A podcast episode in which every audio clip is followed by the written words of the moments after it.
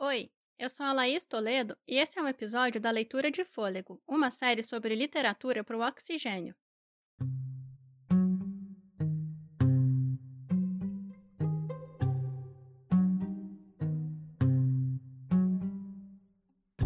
Um homem e uma mulher formam um casal. Por algum motivo, acontece um conflito entre eles e esse relacionamento acaba. O homem, depois, resolve contar esse conflito. Com isso, ele procura dar um novo significado para a própria vida e, ao mesmo tempo, silenciar, omitir a voz da mulher em relação ao que aconteceu entre os dois. Mas, de alguma forma, a voz dessa mulher consegue escapar e aparecer na história. A Lúcia Granja, que conversa com a gente nesse episódio, percebeu que esse modelo de narrativa se repete em algumas importantes obras literárias brasileiras. Partindo do romance Dom Casmurro, de Machado de Assis, a nossa conversa passa por Graciliano Ramos, Guimarães Rosa, Raduan Nassar, até chegar a um escritor contemporâneo, o Marcelo Mirizola. A Lúcia é professora e pesquisadora do Instituto de Estudos da Linguagem, o IEL da Unicamp. Ela pesquisa principalmente a obra do Machado de Assis, em especial as crônicas desse escritor e as relações entre literatura e jornalismo na produção dele.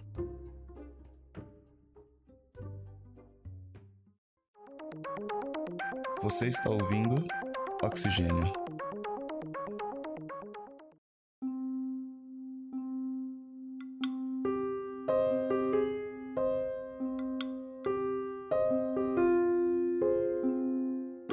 A Lúcia propõe essa análise sobre o silenciamento feminino como uma linha de força na ficção brasileira, ou seja, como um tema recorrente. Ela desenvolveu essa análise a partir do conhecimento que tem sobre o Machado de Assis, e a partir também de pesquisas didáticas que ela vem fazendo há quase 30 anos para oferecer disciplinas na universidade sobre literatura brasileira. Para começar a conversa, então, eu pedi para a Lúcia explicar essa leitura que ela faz. Eu acabei percebendo que existe pelo menos um modelo inicial que vai se desdobrar no século XX em termos de romance. Um homem que narra o conflito amoroso, um homem, portanto, que é um narrador personagem, que depois de ter vivido uma situação traumática de conflito amoroso, vai falar desse conflito, e isso seria o romance, portanto, é um romance autobiográfico, né? E nesse caso, existe um processo duplo, que é o processo de silenciamento da mulher, que é o par amoroso desse homem, mas às vezes essa mulher, de alguma maneira, ela recupera um espaço de fala dentro desse relato que é seria o relato unilateral, né, de um homem. Isso vai se transformando ao longo do século XX e vai mudando de romance para romance. Para essa análise, a Lúcia selecionou alguns romances, entre outros, que poderiam ser incluídos nesse modelo. Eu pedi para ela comentar sobre essas escolhas. Eu pensei em Dom Casmurro como um paradigma de início, porque Dom Casmurro inaugura o século XX. Dom Casmurro chegou ao Brasil em janeiro de 1900, embora ele tenha sido publicado em 1899 pelos editores Garnier em Paris, ele chegou ao Rio de Janeiro em janeiro de 1900. Então, a partir de Dom Casmurro, o paradigma se estende para Graciliano Ramos, São Bernardo, depois, de uma maneira muito mais complexa, Grande Sertão Veredas, mais tarde, Um Copo de Cólera, e depois eu acabei abrindo para um romance absolutamente contemporâneo de um escritor que se chama Marcelo Mirizola que se chama Osana na Sarjeta, o romance. Então, a ideia é, na realidade, falar desse silenciamento feminino e de como isso, no conflito amoroso, cria uma linha de narrativas dentro da literatura brasileira. Então, acho que é uma linha de força, porque nós estamos diante de narradores homens que narram o conflito amoroso. E por que, que é o homem que narra o conflito amoroso?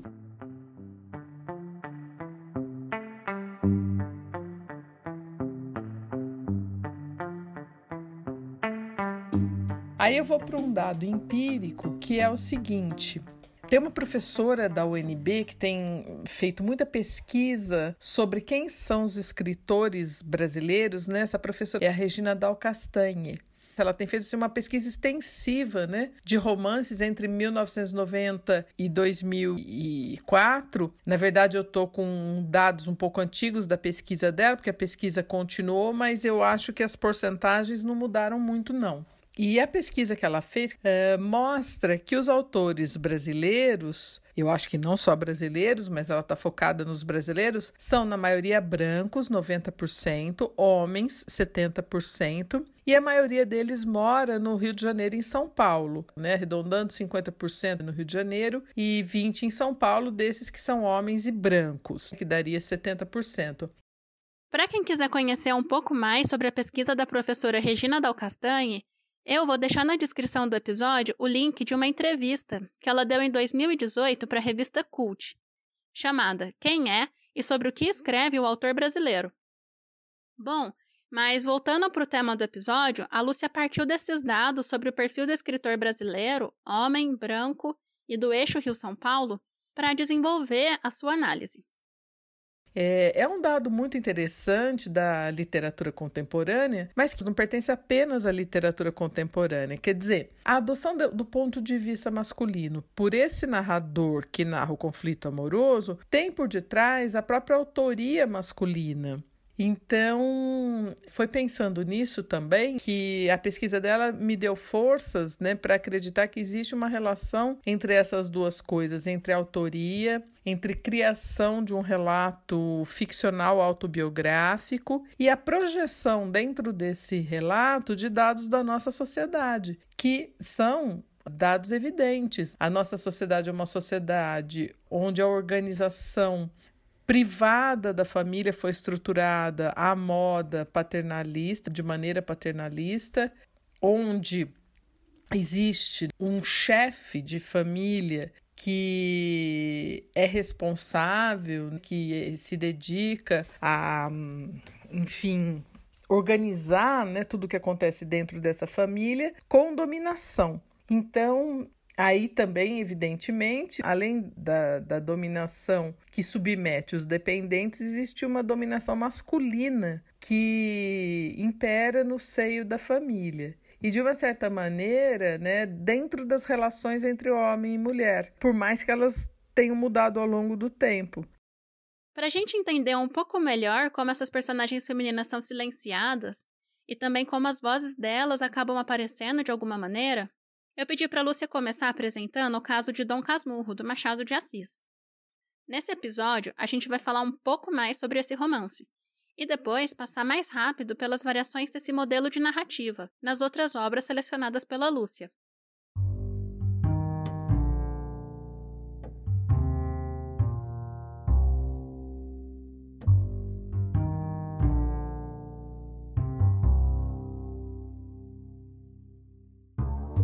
O enredo de Dom Casmurro é bastante conhecido, mas só para lembrar rapidinho. O livro é narrado por um homem, o Bento Santiago, também chamado de Bentinho ou Dom Casmurro, que, quando já está mais velho, resolve escrever sobre a própria vida. Ele fala das dificuldades que teve para se casar com a sua vizinha Capitulina, a Capitu. E, depois do casamento, ele acha o próprio filho muito parecido com seu melhor amigo e desconfia que a Capitu o tenha traído. Dom Casmurro, o que, que acontece? Os filmes crescentes do Bentinho, não vamos aqui discutir porque seria longo demais, né? A culpa da Capitu, se a Capitu traiu ou não traiu o Bentinho, mas os filmes crescentes, quer a Capitu tenha traído ou não, levam-no a tomar decisões unilaterais. Isso que eu acho que é o mais importante dentro dessa questão do silêncio e do silenciamento. Então, Vamos ver mais de perto o momento em que o Bentinho comunica para Capitu essa decisão unilateral dele, a decisão de colocar um fim no relacionamento exilando a Capitu na Europa. Essa cena aparece no capítulo 138 do livro, chamado Capitu que Entra. É um momento crucial em que ele já está decidido a acabar com aquilo. Bom, ele tinha tentado dar café envenenado para o filho, ele mesmo estava pensando em ingerir aquele veneno que ele havia comprado no dia anterior. Mas tem um lance muito interessante que ele vai dizer assim para a gente. Quando levantei a cabeça, dei com a figura de Capitu diante de mim. Eis aí outro lance que parecerá de teatro. Essa cena toda que vai se passar entre eles era muito teatral. Aí ele vai dizer, né? A Capitu queria saber o que estava acontecendo, tinha um conflito ali, a, a criança estava chorando, aparentemente ela foi atraída para o escritório do Bentinho pelo choro do filho, e ele vai dizer assim: o Bentinho, narrador, narrando esse conflito amoroso. Desta vez, ao dar com ela, não sei se era dos meus olhos, mas Capitu pareceu-me lívida. Seguiu-se um daqueles silêncios, a que, sem mentir, se podem chamar de um século, tal a extensão do tempo nas grandes crises.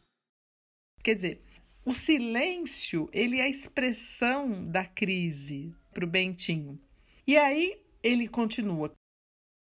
Capitu recompôs-se, disse ao filho que fosse embora e pediu-me que lhe explicasse. Não há o que explicar. Há tudo. Não entendo as tuas lágrimas, nem as de Ezequiel. Que houve entre vocês? Ezequiel é o nome do filho deles, nome que foi escolhido em homenagem ao melhor amigo do Bentinho, que se chamava Ezequiel Escobar. Aí então o Bentinho vai perguntar se ela não ouvira o que ele disse. E ela vai responder que ouviu justamente o choro, o rumor de palavras tal. E o Bentinho vai finalmente jogar na cara dela que acha que o Ezequiel não é seu filho. Aí vem essa parte bem teatral da cena, Grande foi a estupefação de Capitu, e não menor a indignação que lhe sucedeu, tão naturais ambas, que fariam duvidar as primeiras testemunhas de vista do nosso foro. Mas haja ou não testemunhas alugadas, a minha era verdadeira. A própria natureza jurava por si, e eu não queria duvidar dela. Ele está falando da, da, semelhança né, que ele alega existir entre o Ezequiel e o Escobar. Assim que, sem atender à linguagem de Capitu, aos seus gestos, a dor que a retorcia, coisa nenhuma, repetia as palavras ditas duas vezes com tal resolução que a fizeram afrouxar.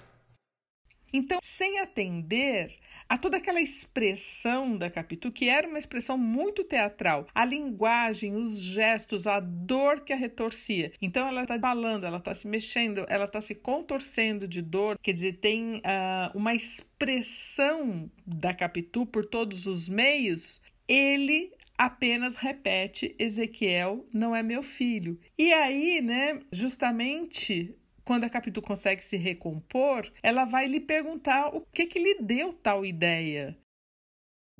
Que é que lhe deu agora tal convicção? Ande, Bentinho, fale, fale. Despeça-me daqui, mas diga tudo primeiro. Há coisas que não se dizem. Que se não dizem só metade, mas já que disse metade, diga tudo. Pedi-lhe ainda uma vez que não teimasse. Não, Bentinho. Ou conte o resto, para que eu me defenda, se você acha que tenho defesa. Ou peço-lhe desde já a nossa separação. Não posso mais. A separação é coisa decidida. Era melhor que a fizéssemos por meias palavras ou em silêncio. Cada um iria com a sua ferida.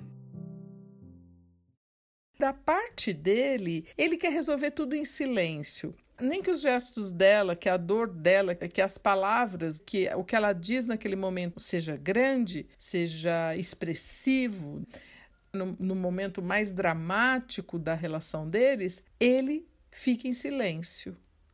E diz isso para ela, né? É, a separação é coisa decidida e há coisas que não se dizem. E ela vai dizer que não se dizem pela metade. Mas o que, que acontece? Embora ela exija dele a explicação, essa explicação não vem, ou vem por meias palavras, como ele mesmo vai dizer depois. Significa que o silêncio dele impõe a Capitu um silenciamento. E a separação é coisa decidida, mas não é só a separação que é coisa decidida. A forma da separação também era coisa decidida. Ele exila a Capitu. A Capitu vai morar na Suíça, ele finge para os contemporâneos dele, né, que ele vai todos os anos à Europa ver a família e não. Quer dizer, existe na verdade, né, tanto uma atitude e uma decisão unilateral dele e que ele impõe da forma mais silenciosa possível, quanto à condenação ao exílio que ele também promove em relação a Capitu e ao filho que ele supõe que não seja dele. Então, quando o Bentinho se nega a conversar com a Capitu sobre a suposta traição dela e já decide como vai ser a separação dos dois, como se dissesse: esse caso não é da sua conta, ele estava silenciando a Capitu. Ou seja, o silêncio dele impediu que ela se manifestasse naquela situação de crise no relacionamento deles. Ah, acho que é bom comentar que narrador e autor são coisas diferentes. Quer dizer, essa situação de silenciamento feminino não significa que o Machado, ou os outros autores que também vão aparecer no episódio, tivesse automaticamente defendendo uma sociedade patriarcal. Ele estava falando dessa sociedade. E eu acho que é até possível dizer que essa situação foi criticada, já que, apesar do silenciamento imposto com sucesso nessa cena do capítulo 138, a Capitu, ao longo do livro, aparece de forma inclusive poderosa nas dúvidas que o Bentinho narrador deixa escapar quando se lembra do seu passado e conta sua história. Ele, que decidiu sozinho exilar Capitu, parece querer convencer o leitor de que foi traído. Mas, ao mesmo tempo, parece que ele quer convencer a si próprio de que tomou a decisão correta. Através dessas dúvidas de um velho deprimido, Casmurro, é como se a voz, a versão da Capitu, aparecesse no romance.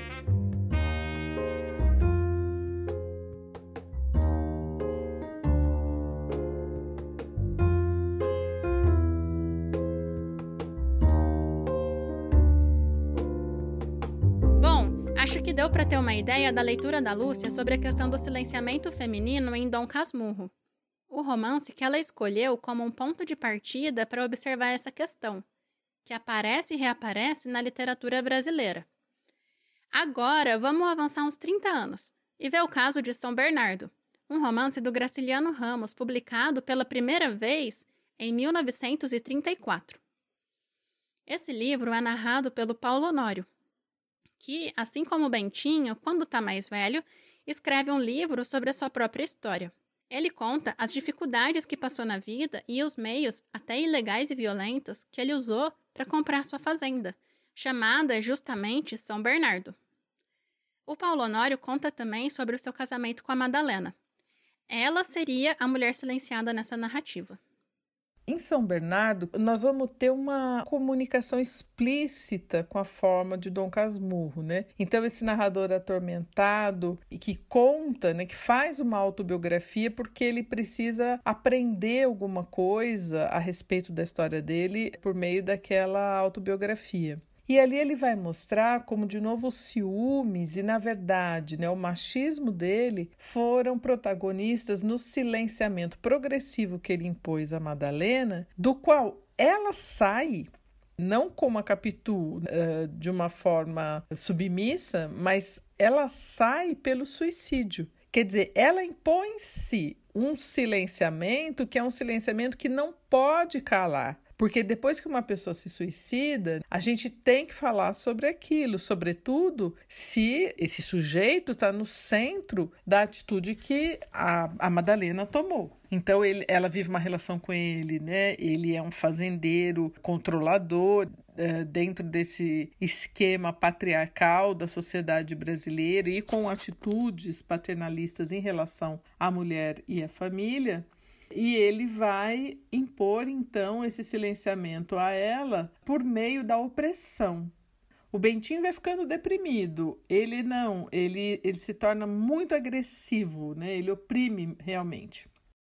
Agora, vamos avançar mais um pouco no tempo, para 1956, quando João Guimarães Rosa publicou o livro Grande Sertão Veredas, narrado pelo ex-jagunço Riobaldo. Esse personagem conta a história da sua vida para um senhor e fala bastante sobre o amor que sentia por outro jagunço, chamado de Adorim. Mas, perto do fim do livro, o Riobaldo revela para esse senhor que o Jadorim era, na verdade, uma mulher.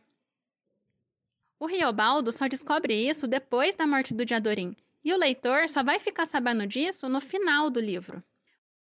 Depois, um outro narrador que vai fazer um relato autobiográfico para tentar ressignificar a sua vida é o próprio Riobaldo em Grande Sertão Veredas. Ali, qual que é a questão? Tem várias questões ligadas ao silenciamento nesse romance. Primeiro, o amor deles em vida, dele e, do Diadorim, que na verdade era Diadorina, ele ficou não dito, ficou não expresso, não realizado. Ele ficou silenciado, pelo menos é o que ele conta pra gente no fim. Bom, essa é uma questão relacionada ao silenciamento nesse livro, mas a Lúcia destacou outros pontos. Depois, a gente vê que o silenciamento, ele é muito mais complexo porque ele é um silenciamento da própria mulher por vontade do pai da Diadorina, que era o Joca Ramiro, e por obediência dessa filha ao pai. Não se sabe se só por obediência da filha ao pai ou se por realmente né, vontade de adotar uma identidade masculina. Então, a gente tem ali o silenciamento da mulher que já foi praticado, depois o silenciamento dessa mulher dentro de uma vida inteira, né, como jagunça, e o silenciamento da relação amorosa dos dois, que só vai se revelar com a descoberta da verdadeira identidade de gênero dela depois da morte. Então é um caso bastante complexo também. A gente pode talvez dizer que tudo, né, fica circunscrito ao não dito. As coisas acontecem de maneira que eh, jamais elas são explicitamente declaradas, nem mesmo a própria identidade da pessoa numa relação tão próxima como a Diadorina tem e o Diadorim, portanto, tem com o Riobaldo e depois o que, o que acontece é que essa relação é totalmente sufocada. Daí o relato né, de 600 páginas, que equivaleria a um relato de três dias, em que ele tenta como narrador masculino, fazendo um relato autobiográfico, colocar em ordem a vida e a cabeça dele. O Grande Sertão Veredas, como a Lúcia disse, é um romance longo e a sua leitura não é simples. A linguagem do livro é experimental, o enredo é cheio de personagens e não segue uma ordem linear, ele segue uma ordem da memória. A própria questão do silêncio e do silenciamento é mais complexa nesse caso e poderia ser desdobrada. Mas agora vamos passar para o penúltimo livro que será comentado nesse episódio. Um livro bem mais curto, com cerca de 80 páginas. Um Copo de Cólera do Raduan Assar. Um Copo de Cólera é uma novela, o que, dizendo de forma simples, é um tipo de texto maior que um conto e menor que um romance. Ele foi publicado pela primeira vez em 1978 e é centrado no relato de um encontro e de uma briga de um casal. No copo de cólera existe um esquema aparentemente cíclico. São sete capítulos e esses sete capítulos eles formariam um ciclo de vida, se a gente for ver, ter uma relação com o Gênesis, com cada dia da criação, e no sétimo dia aparece a voz da mulher. Quer dizer, esse ciclo é ao mesmo tempo fechado e interrompido, porque a mulher retoma a palavra no sétimo capítulo. Tudo que é contado no primeiro capítulo e a história que se desenrola durante os seis capítulos, contadas pela voz masculina, que também está ressignificando aquela relação, né, e contando na primeira pessoa, no sétimo capítulo vai aparentemente ser recontado pela voz feminina. Então ela vai justamente, né, recontando tudo que a cena inicial do primeiro capítulo, ela aparece refeita pelo ponto de vista feminino no sétimo capítulo. É exatamente a mesma cena. Inclusive, os dois capítulos chamam a chegada. Então a gente vê aí né, que a mulher toma ativamente a voz no romance a ela é concedida pelo homem, mas ela toma a voz no romance, né? Esse homem, ele é uma espécie de criador, né, como uma espécie de deus da criação, só que a mulher, ela fala de maneira ativa no sétimo dia. Vamos ouvir aqui o comecinho do primeiro capítulo, A Chegada, que seria a versão do homem, o narrador principal da história. A edição citada aqui foi publicada pela Companhia das Letras.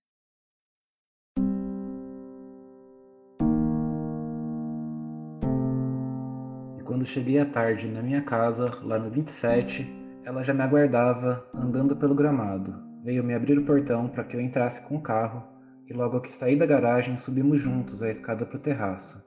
E assim que entramos nele, abri as cortinas do centro e nos sentamos nas cadeiras de vime, ficando com nossos olhos voltados para o alto do lado oposto, lá onde o sol ia se pondo. E estávamos os dois em silêncio quando ela me perguntou: O que, que você tem? Mas eu, muito disperso, continuei distante e quieto, o pensamento solto na vermelhidão lá do poente.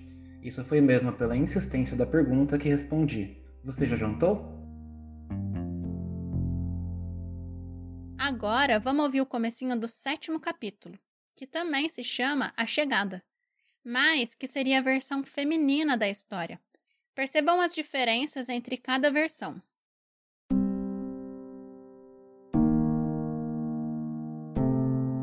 E quando cheguei na casa dele, lá no 27, estranhei que o portão estivesse ainda aberto, pois a tarde fronteiriça já avançava com o escuro notando, ao descer do carro, uma atmosfera precoce se instalando entre os arbustos, me impressionando um pouco a gravidade negra e erecta dos ciprestes.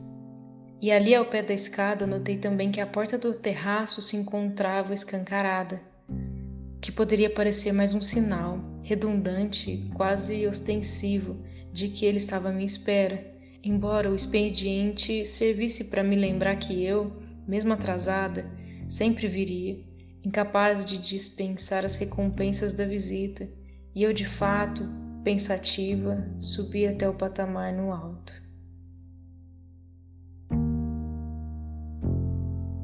O homem diz que o sol estava se pondo. A mulher fala que a tarde já estava escura. Ele conta que quando chegou era guardado pela mulher. Já ela diz que ele que estava à espera dela.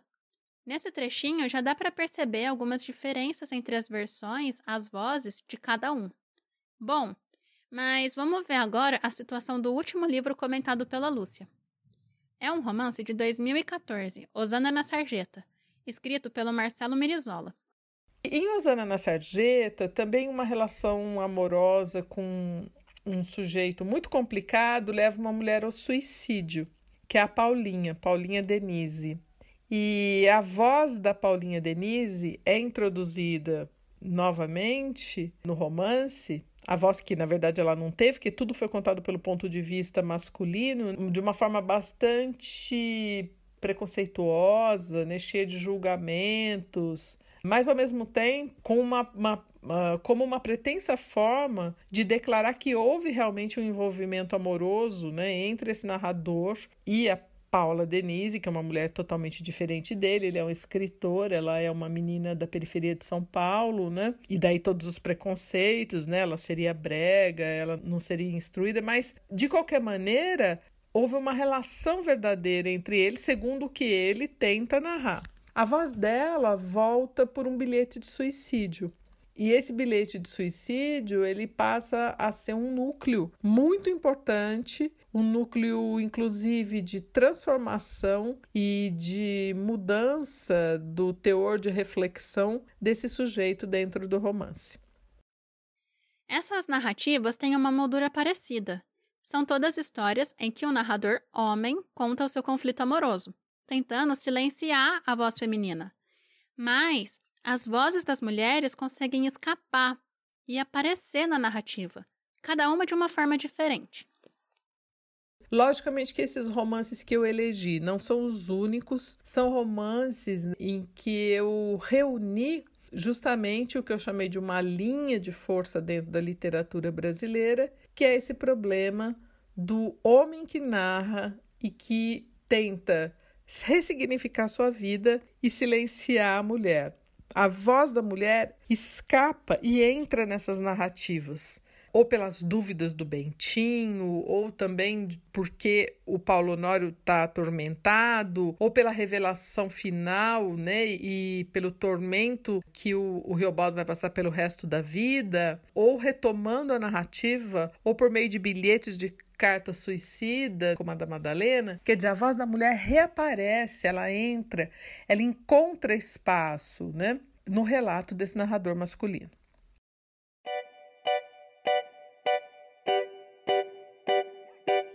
Silêncio do fim desse episódio tá chegando. Mas espero que essa conversa continue ecoando por aí. Você se lembra de mais algum livro que segue esse modelo? Ou de algum que apresenta essa questão do silenciamento a partir de outra perspectiva? Deixa um comentário pra gente. Estamos no Facebook, facebook.com.br Oxigênio Notícias, tudo junto e sem acento. E no Instagram e no Twitter também. Basta procurar por Oxigênio Podcast. O roteiro e a narração desse episódio foram feitos por mim, Laís Toledo. Os trabalhos técnicos foram feitos pelo Gustavo Campos e pelo Otávio Augusto, da Rádio Unicamp. A edição do roteiro e a coordenação do Oxigênio são da Simone Paloni. As vozes dos personagens dos livros, na ordem que aparecem, são de Oscar Freitas Neto, Bruna Alves Esquiavano e Diogo Rossi Ambiel Facini. Até o próximo Leitura de Fôlego!